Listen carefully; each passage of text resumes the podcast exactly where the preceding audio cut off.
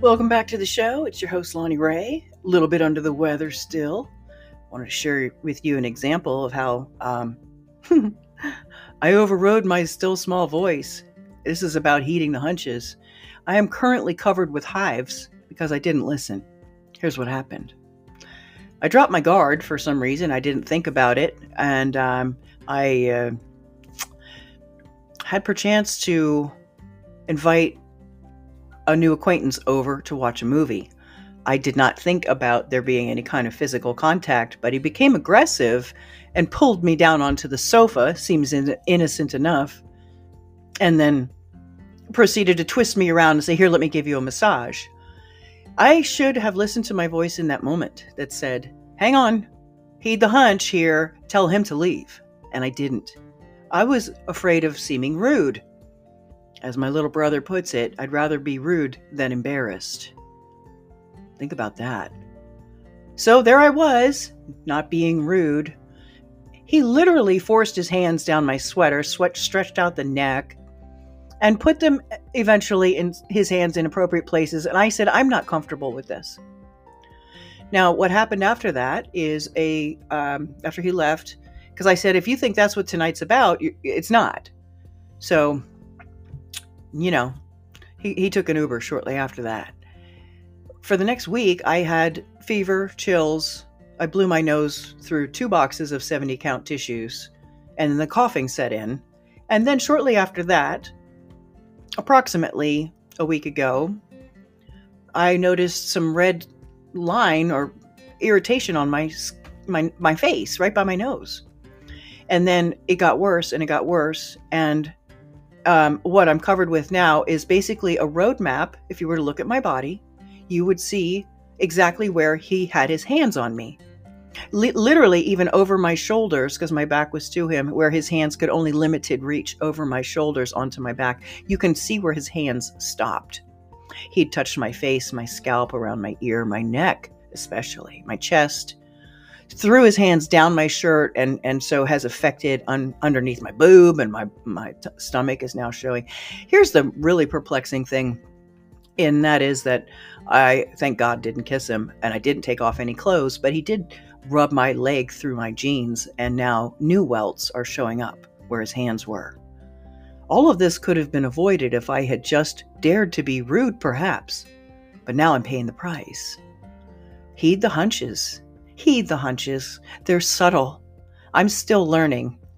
I'm doing my best to share with you, as sometimes the poster child for a dumbass, ways in which you can learn to have your antenna up and trust the transmission, trust the message that's coming to you.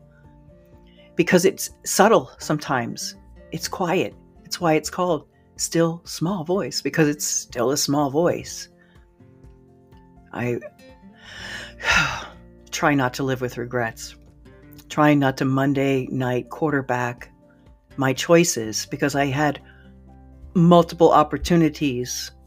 After he shoved his hand down my sweater, I should have jumped up and said, Get the hell out of my house, or something like that. But I didn't. I was too nice. I was a pushover.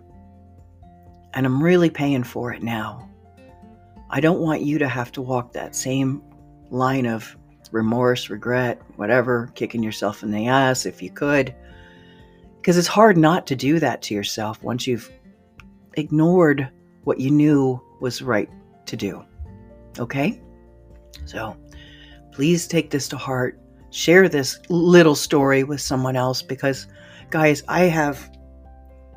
I have scaly skin, I have welts, I have, you know, uh, chicken skin. I have my chest and skin doesn't feel like me. My face is swollen. I look like a chipmunk. I, I'm shocked. And all I can say is if someone has ingested a poison, um, it's going to come out. Their body's going to try and get rid of it any way it can. And the skin is the way body bodies get rid of poison, right? So he was a world traveler who no doubt had multiple shots, um, if not a recent one.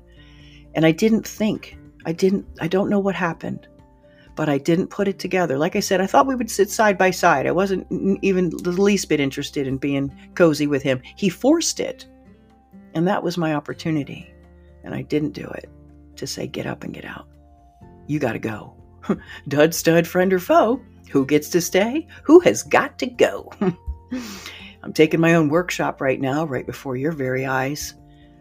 Epic fail. I think in the series, this is epic fail number three. I know better than to have somebody around who's got poison coming out of them. It has to exit somehow, guys. Just think about that. And just because it doesn't affect them doesn't mean whatever their poison is doesn't affect you. Kind of like the the poisonous frogs, the dart frog, I think it is. That stuff's all over his skin, but he's fine, isn't he? Think about it like that. Really, really look out for yourself. I um I hope that this ends soon. I hope that this is all it is. Is it's terrible as it is. These hives are, man, a constant reminder of messing up. I want better for you. I hope you do too. Thanks for listening to the show. Please do subscribe and share the the series.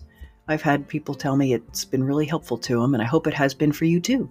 On anchor.fm, you can leave a little voicemail, uh, give a thought about this show or maybe the series. I'd love it. I'd put it back into one of the shows I do in the future.